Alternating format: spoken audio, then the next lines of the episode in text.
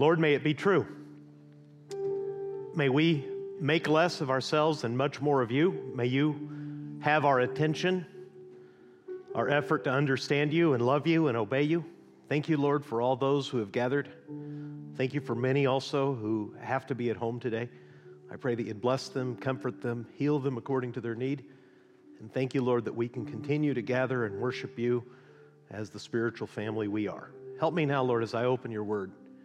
May it be clear so that you may be magnified. In Jesus' name I pray. Amen. You'll need your Bible this morning. You'll need your Bible anytime you come to Crosspoint. If you didn't bring your Bible with you, there should be one near you. Uh, as the pandemic drags on and more and more people are sick, I know many of you are joining us online.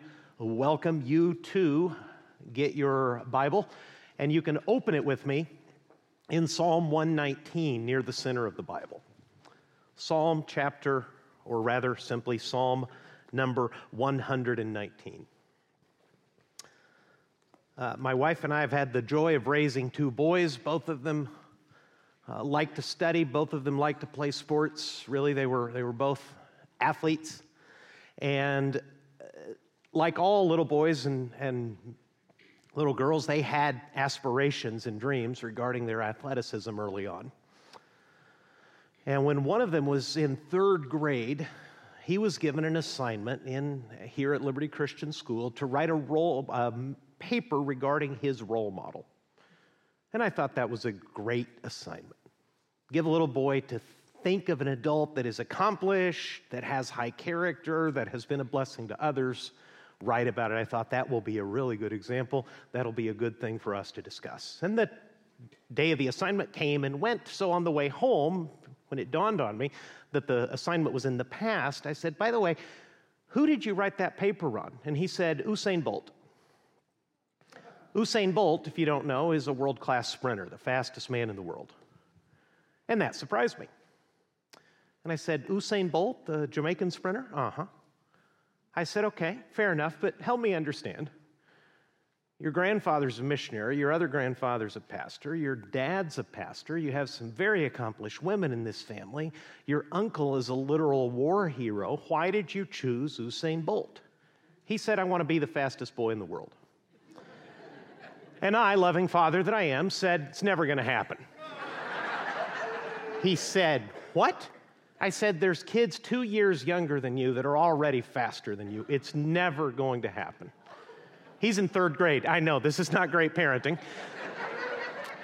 and he said at that time, he was playing Little League, and we had a little routine where we would race to the snack shop as soon as the game was over. And he said, oh, I'm almost as fast as you. I said, Exactly. That's the problem. if you had any real talent in this area, you would already be faster than I am. He actually turned into a very fine athlete. He told me into high school, whenever they would lose a tough game, two or three days later, when the sting went out, he said, You know, Dad, I think we could have pulled ahead if you wouldn't have killed my confidence when I was a third grader. so believe me, he got more than his share back in my pettiness and smallness in telling him that his dreams would never be realized. The reason I'm telling you all this is because your spiritual potential in Christ, if you are a Christian, your spiritual potential in Christ has no ceiling. The reason my sons were limited as athletes is because I produced a significant portion of their genetic code. I put a pretty low ceiling. My wife pushed it up, but I put a pretty low ceiling on how high they could jump, how far uh, or fast they could run, and how much they could lift. They've gotten more than I ever thought possible out of what I contributed uh, to their capacity. But if you are in Christ, the Bible says, if anyone is in Christ, he is a, do you know the rest of this? He's a new creation. Jesus said, You must be born again.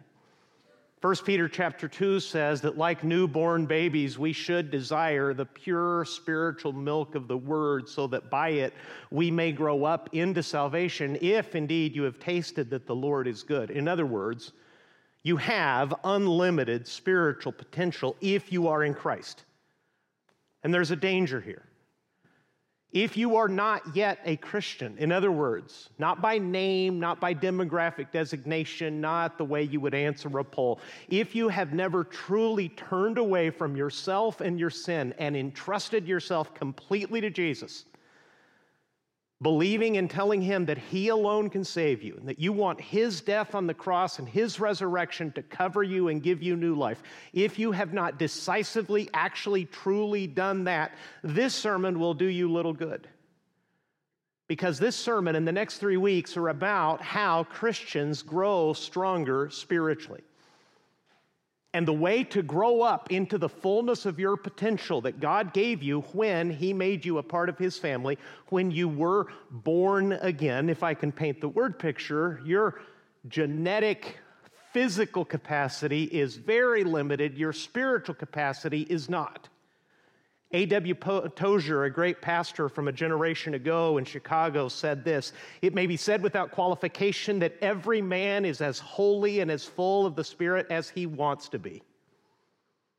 He may not be as full as he wishes he were, but he most certainly is as full as he wants to be.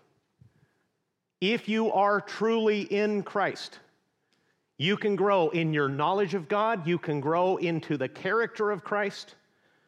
Your gifts are different and your gifts are limited by design, but your capacity to grow up into the fullness of who Jesus made you to be is literally unlimited. And you are today, largely like me, a sum of the habits and commitments that have carried you this far.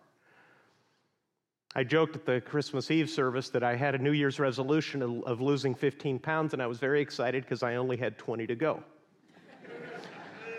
how did that happen? How did that, slide, how did that slide backward? It one cheeseburger at a time, reaching for Doritos instead of lettuce, reaching for cheesecake instead of protein one decision at a time. You are largely the sum of the habits and the commitments that you've actually made. Not what you said you wanted to do or the person you wanted to be, but who you've actually been behaving as all of this time.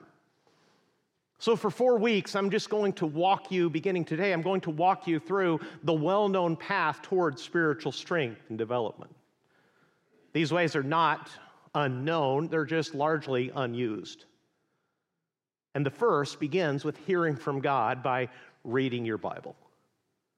God gave you His word in writing. The Bible you're holding is God's word to you so that you could meet with Him to grow by His love into the person He wants you to be.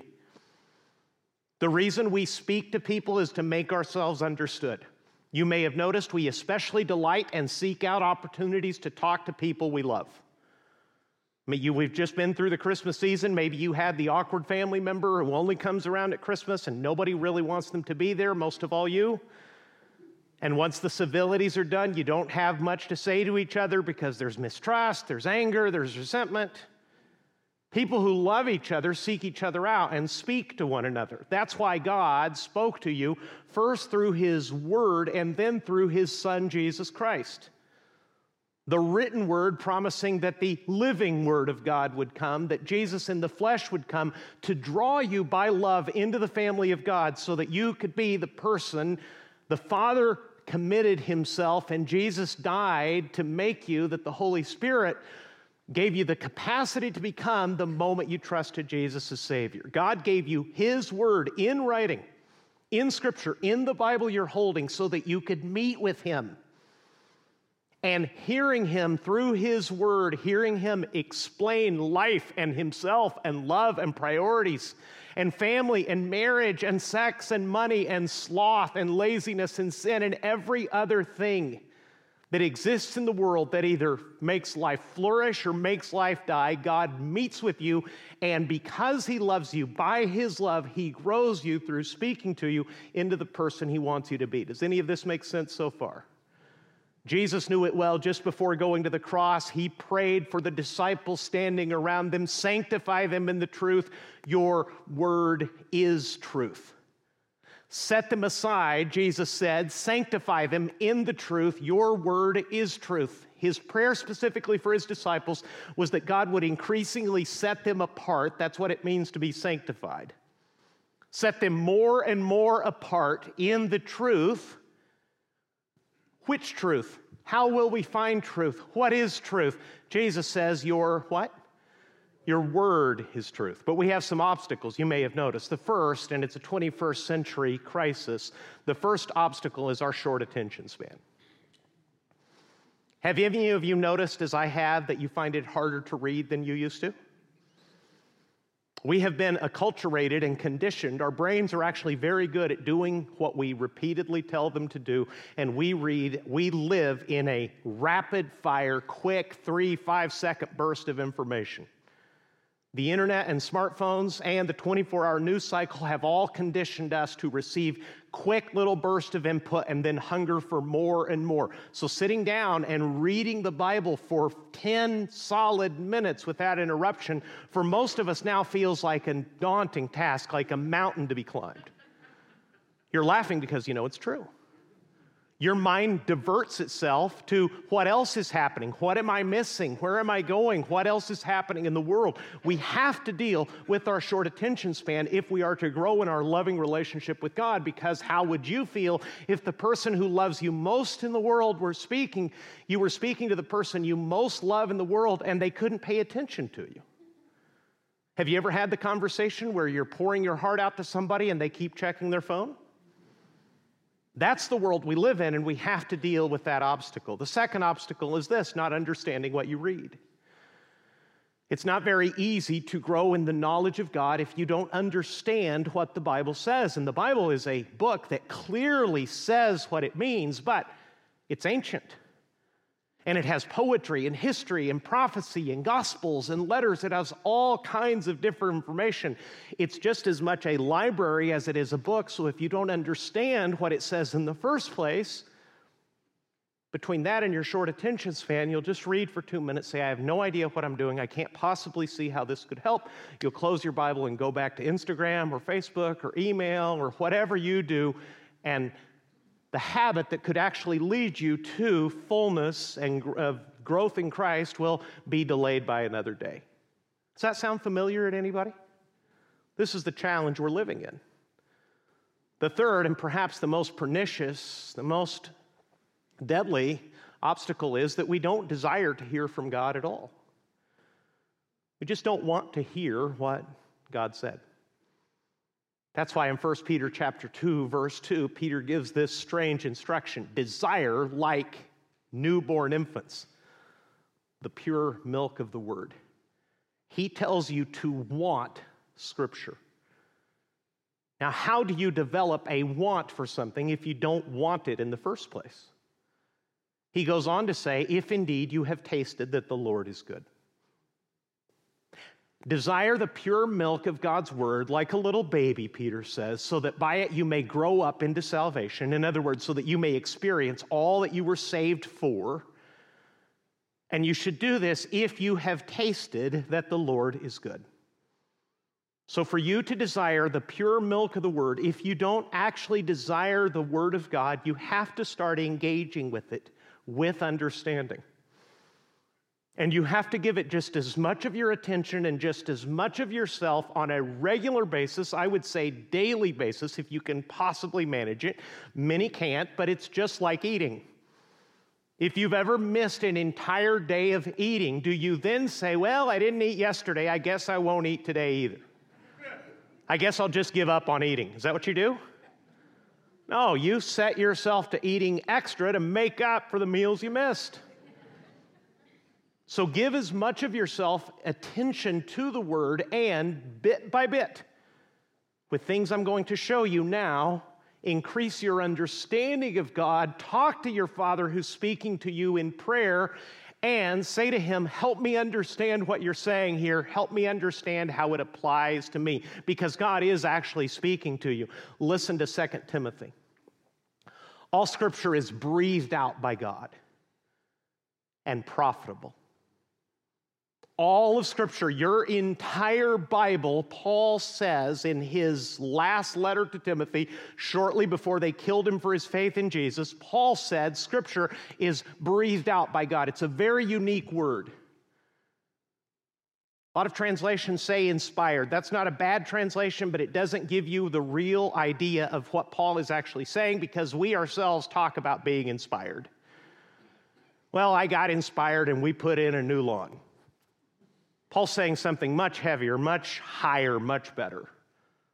Scripture, the sacred writings, the books that Timothy had grown up with in the Old Testament, and the books that were being written in the lifetime of Paul, many of them by Paul, those writings were breathed out by God.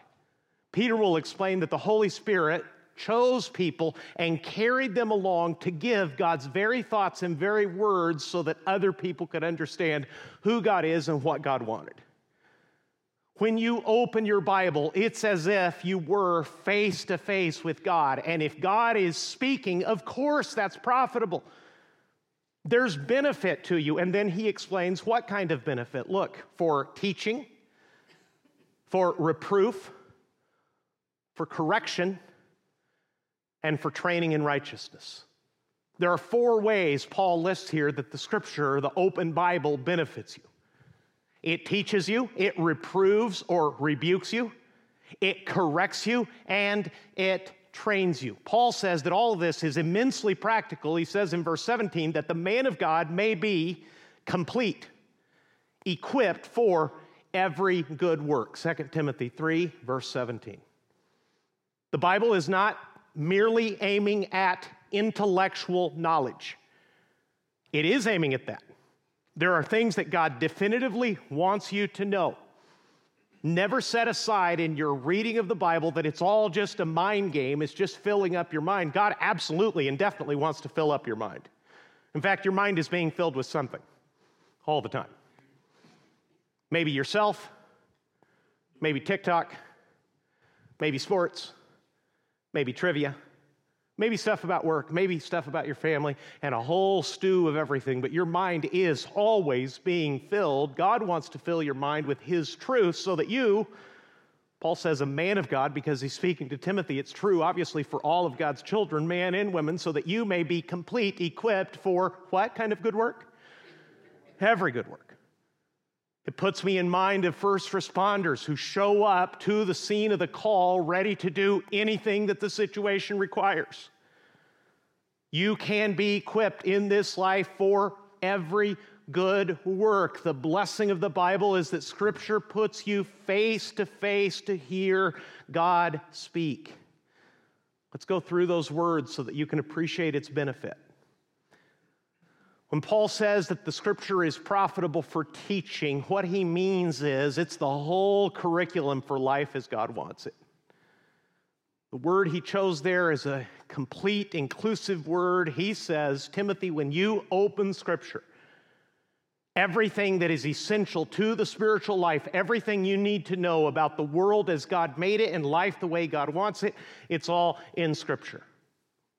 But then there's three words that build on each other. It says rebuking. That means that the Bible exposes what's wrong. Have you ever been stung by your Bible reading? Ever straighten up, suck your breath in a little bit, said, oh man, that one's for me. I got to get it together. I got to turn around. That's rebuking or reproving. It means exposing what's wrong. Then it says correcting. And that word means that God's word puts things where they actually belong.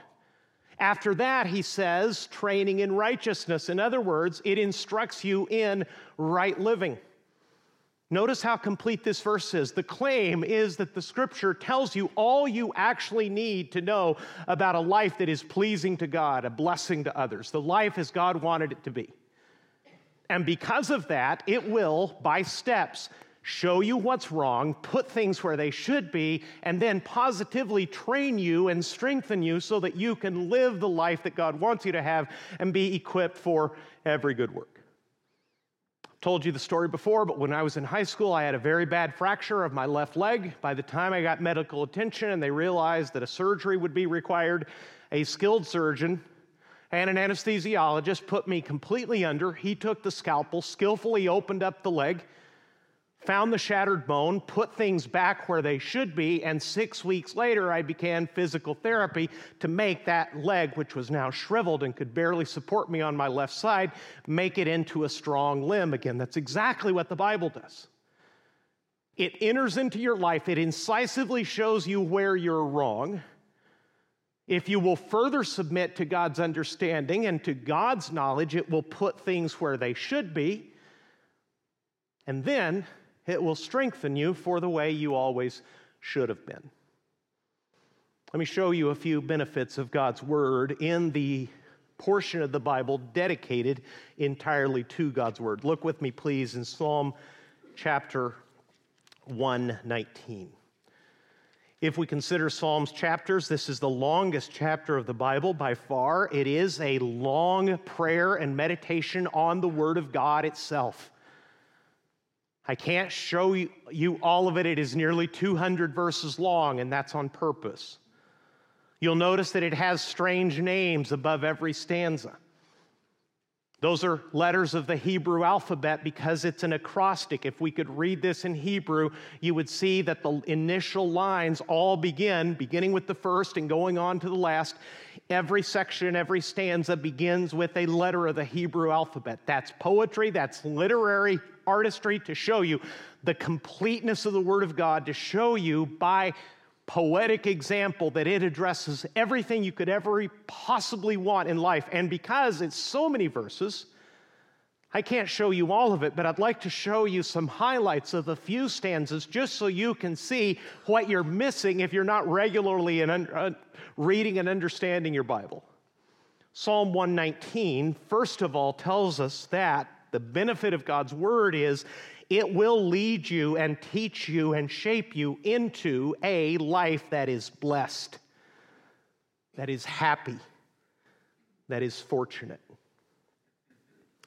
Blessed are those whose way is blameless, who walk in the law of the Lord. Notice it's a whole life, it's a walk. It's not just a knowledge, it's not just a list, it's a life. Blessed are those whose way is blameless, who walk in the law of the Lord. Blessed are those who keep his testimonies, who seek him with their whole heart, who also do no wrong, but walk in his ways.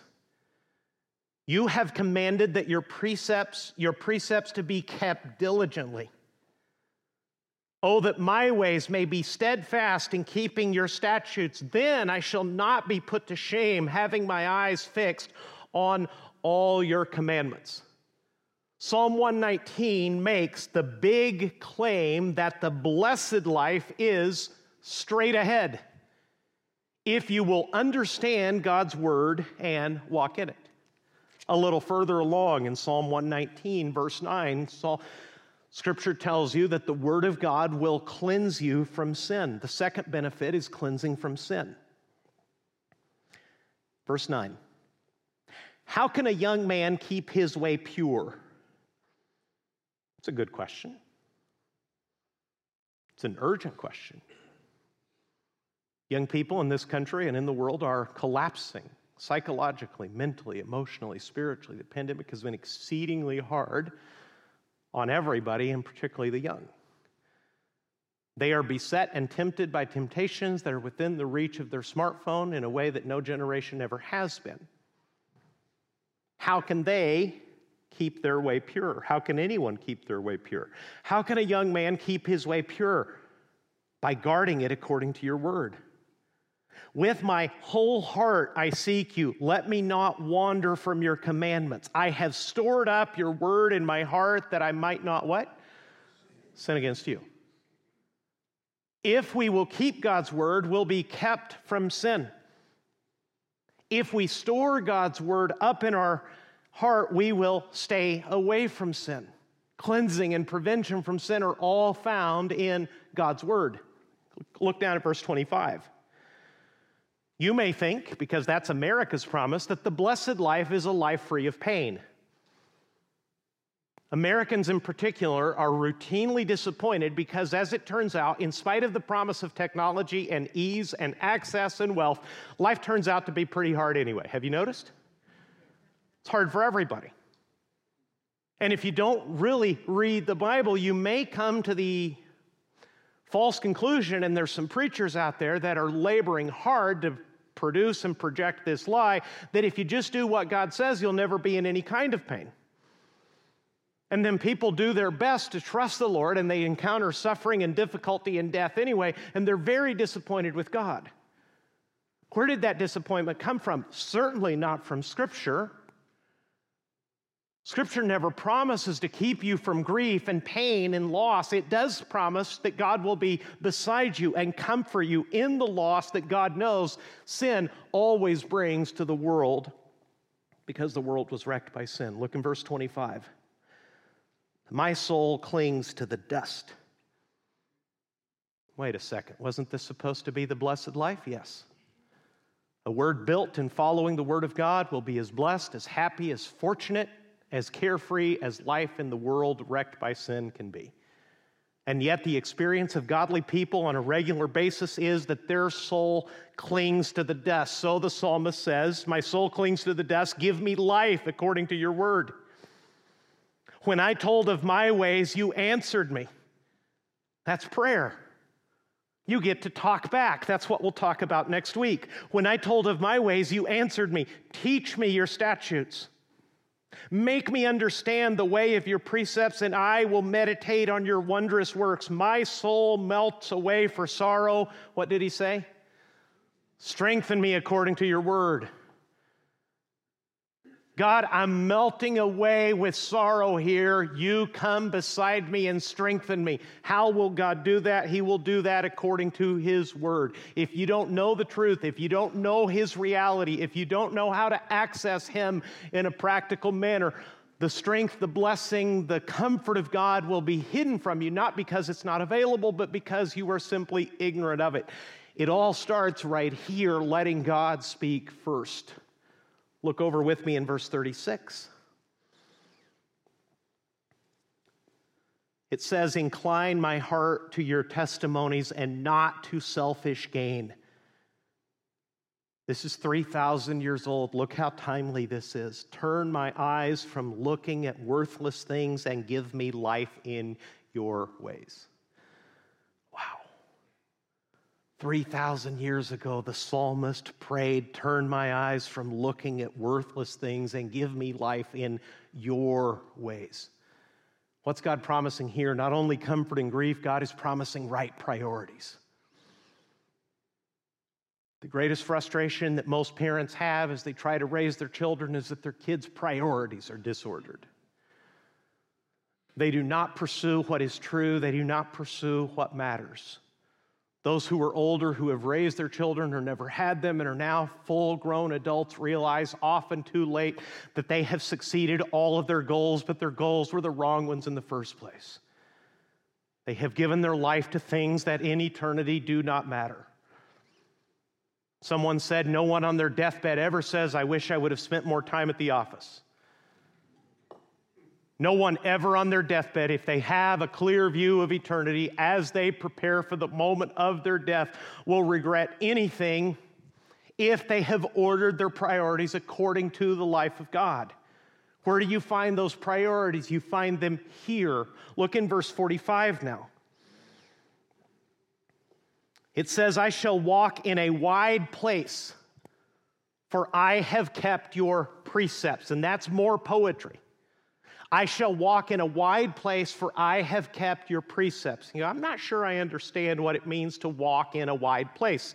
And that's when you apply a good Bible study skill and you just read a different translation. I've been reading the English Standard Version of the Bible. Here's what the Christian Standard of the Bible says I will walk freely in an open place because I study your precepts. What is the promise here? What is the profit of the Word of God in Psalm 119, verse 45? It's one of my favorites. What God is promising here is freedom. If you will study what God says and live according to it, you will walk about freely. You ever have the blessing of just sitting there and watching the police go by? If you've done nothing wrong, if you're sitting at Starbucks minding your own business, if there's no warrants and no shadiness in your past, You can just sit there and drink your coffee, and if he lights somebody up with those famous red and blue lights, you can just laugh and say, ha ha, serves you right, whoever you are, whatever you did, at least it's not me. Freedom. You ever discover on a road trip that you've gone out without your license, or perhaps you forgot to register your car or pay your insurance? What does that do to the trip the moment you realize that? A sense of impending doom descends in the car. And then if they light you up, oh man, here we go. It's going to be bad. The Bible says that anytime God is obeyed, freedom comes. It's exactly the opposite of what our culture has said. Our culture has said if God is sought and obeyed, it will be restrictive. It'll ruin your life. It'll narrow your life and compress it to a point where you will no longer enjoy it. Nothing could be further from the truth. The truth is, wherever God is obeyed, freedom is experienced. The psalmist poetically says it's like walking out in wide open spaces. I'm not walking on a girder 150 feet over the concrete. I don't have to watch my step. I've done what pleases the Lord. I'm freed by it. Our culture, by the way, has compensated for the anarchy that we're currently living in. Because for decades, Americans have been told culturally do whatever you want. You can be anything you want to be, do whatever you want, just follow your heart. Every Disney movie. And about 330 million of us have been following our heart. Have you noticed the world that that has created? What if my heart tells me to be a selfish jerk? What if my heart tells me that you don't particularly matter? What if my heart tells me that in this case I'm entitled not to keep my word? That my vows, my promises, even my contracts don't matter? We're living through that right now. And our culture has compensated by it, for it. Men like retired military officer Jocko Willink, psychologist Jordan Peterson, and comedian and worldwide podcast phenomenon Joe Rogan are telling people how to live. Sometimes very explicitly rules for living. A retired Navy admiral gives a speech and says to make your bed, and it's a cultural phenomenon. Why? Because the chaos of everyone doing what they please has destroyed the world as we know it. So we're hungry for someone to tell us how to live. And you've got to be careful with that, with all due respects to Commander Willink. He's a warrior. That's what he is. He makes no reference, and I've read quite a bit of him. He makes no reference to God. Jordan Peterson is a psychologist who seems to be in search of God, but whose own private and personal life has been a painful disaster in the last few years. Joe Rogan, for all of his popularity, is someone who is notorious for getting high and using acid on a regular basis to have what he believes are spiritual and healing experiences. You have to be careful who you choose to tell you what the rules are. Wouldn't it be so much better to consult the God of the universe who made all of life? Everyone and everything in it? If you will do what he says, the Word of God promises that you will have freedom. In my practical experience, none of us are perfectly free all the time, but in my practical experience, I can tell you I have experienced the blessing of this verse precisely in the measure where I have chosen to obey God.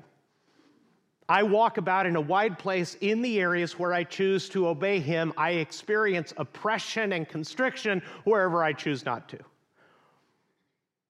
You, for instance, obey God in your marriage and in the use of your sexuality, you'll be free there. You disregard what God says about money, you'll be enslaved and oppressed there. Wherever you choose to obey God, you will experience His freedom. Look with me now to further along in Psalm 119 to verse 97. Oh, how I love your law. It is my meditation all the day. Here come an amazing list of promises. Look, your commandment makes me wiser than my enemies, for it is ever with me. I have more understanding than all my teachers, for your testimonies are my meditation. I understand more than the aged, for I keep your precepts. In other words, the psalmist says, God, you've made me wiser, better, more understanding than all kinds of people. My enemies, my teachers, and people older than I am. I've gone ahead of all of them because I listen to you. It doesn't matter who your enemies are, if they don't walk with God, you can go past them. It doesn't matter who your teachers are. If God is your primary teacher, you can have more understanding than they do. It doesn't matter how old you are because the only thing worse than a young fool is an old fool. You can have more understanding than the aged, verse 100, because I keep your precepts. Look how practical this is. I hold my back my feet from every evil way in order to keep your word. I do not turn aside from your rules, for you have taught me. How sweet are your words to my taste, sweeter than honey to my mouth. Through your precepts I get understanding, therefore I hate every false way. What is the blessing? What is the profit? Wisdom and guidance through all of life that will give you more insight than those who could have taught you. Will give you more insight than people much older than you are, who will make you wiser than people who hate you and have decided to hurt you, your enemies. A final benefit, verse 145. With my whole heart I cry, Answer me, O Lord, I will keep your statutes. I call to you, save me, that I may observe your testimonies. I rise before dawn and cry for help. I hope in your words. My eyes are awake before the watches of the night that I may meditate on your promise. Hear my voice according to your steadfast love. O Lord, according to your justice, give me life. They draw near who persecute me with evil purpose. They are far from your law. I love verse 151. But you are what? You are near, O Lord, and all your commandments are true. Long have I known from your testimonies that you have founded them forever. The blessing of the Word of God is that it brings God near to your experience. God is always near, God is everywhere, but you can pretend and act and have an experience as if God were not there if this book remains closed. These are some of the benefits of the Bible. Let me quickly show you some resources to overcome some of the obstacles we talked about earlier. Number one, read a translation of the Bible that you can read easily. I've been using the English Standard Version, but I read from three or four other translations. If I do not immediately understand what I'm reading in the ESV, reading a translation like the CSB will almost always clear it up. Here is the spectrum of Bible translations, moving from word for word to thought for thought, every translation. I speak two languages, so I know a little bit about translating and interpreting. It's an art. The same person can translate the same document, and it can come out a little bit differently depending on the translator's choices. There is wisdom and benefit in having several translations. I encourage you to read one that is as close as you can manage and understand, that is word for word, and then move across the spectrum to Bibles that are thought for thought to increase your understanding. If you read it in three or four reliable translations, you'll have a really good idea of what that verse is saying, whether you then understand it or, or not. To help your understanding, buy at least one good study Bible. And here are several. The CSB Study Bible is my current favorite. I own all of these, I benefit from all of these. You're welcome to look at my collection. I've got a literal shelf of study Bibles. A hardcover study Bible will cost you 30 to $40. If you don't take it anywhere, it will last you for life, even though it's not very well constructed. If you just move it from shelf to desk, from shelf to breakfast table every morning, you will have it for the rest of your life. And committees, of chosen scholars from a, across the best weak scholarship and pastoral thinking that we can find have dedicated usually years of study to concisely explain to you what a book is about, who wrote it, when it was wrote, written, what its purpose is, what kind of literature you're looking at. Because if you read a poem in the Psalms the same way you read the epistles of Paul, you'll be lost. Grocery lists and love letters are both good things, but you don't want to read them as if they were the same thing. Does that make sense? You will also find commentaries and Bible study helps. There are a few resources, they're all online, they're all free. The YouVersion app will put dozens of translations in your pocket. And fourthly, and this helps the attention span as much as anything, make sure that along with your Bible you have a notebook or a journal for study notes, for questions, for prayer requests, and for gratitude to God. If God gave you His Word to lovingly meet with you, to grow you into the person He wants you to be, what matters is making it to the meeting. If you meet only with Him in times of crisis, you will not be strengthened. You will not be blessed as if you habitually, in loving obedience to your Father, set out to meet with Him every day. On those occasions where life was hard or you were merely distracted and selfish and you didn't make the meeting, make the next one. Spend a little bit more time since you missed Him yesterday.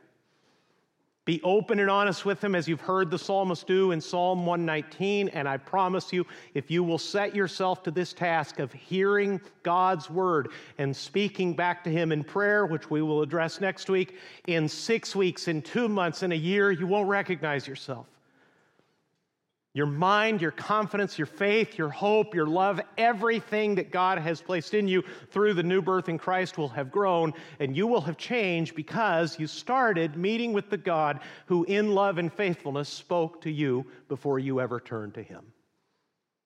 Make the meeting. Let's pray. Christian, can I just give you a moment to talk to the God who gave you His word and tell Him that you're going to make the meeting? Maybe you'll start tonight.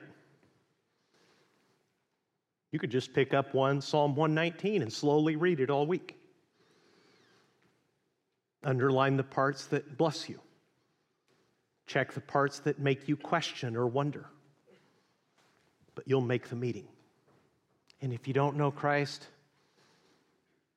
this is, has been a sermon dedicated to people who already have life in Jesus. If you don't, please, by the grace of God, I'm asking you in Jesus' name, turn and be saved.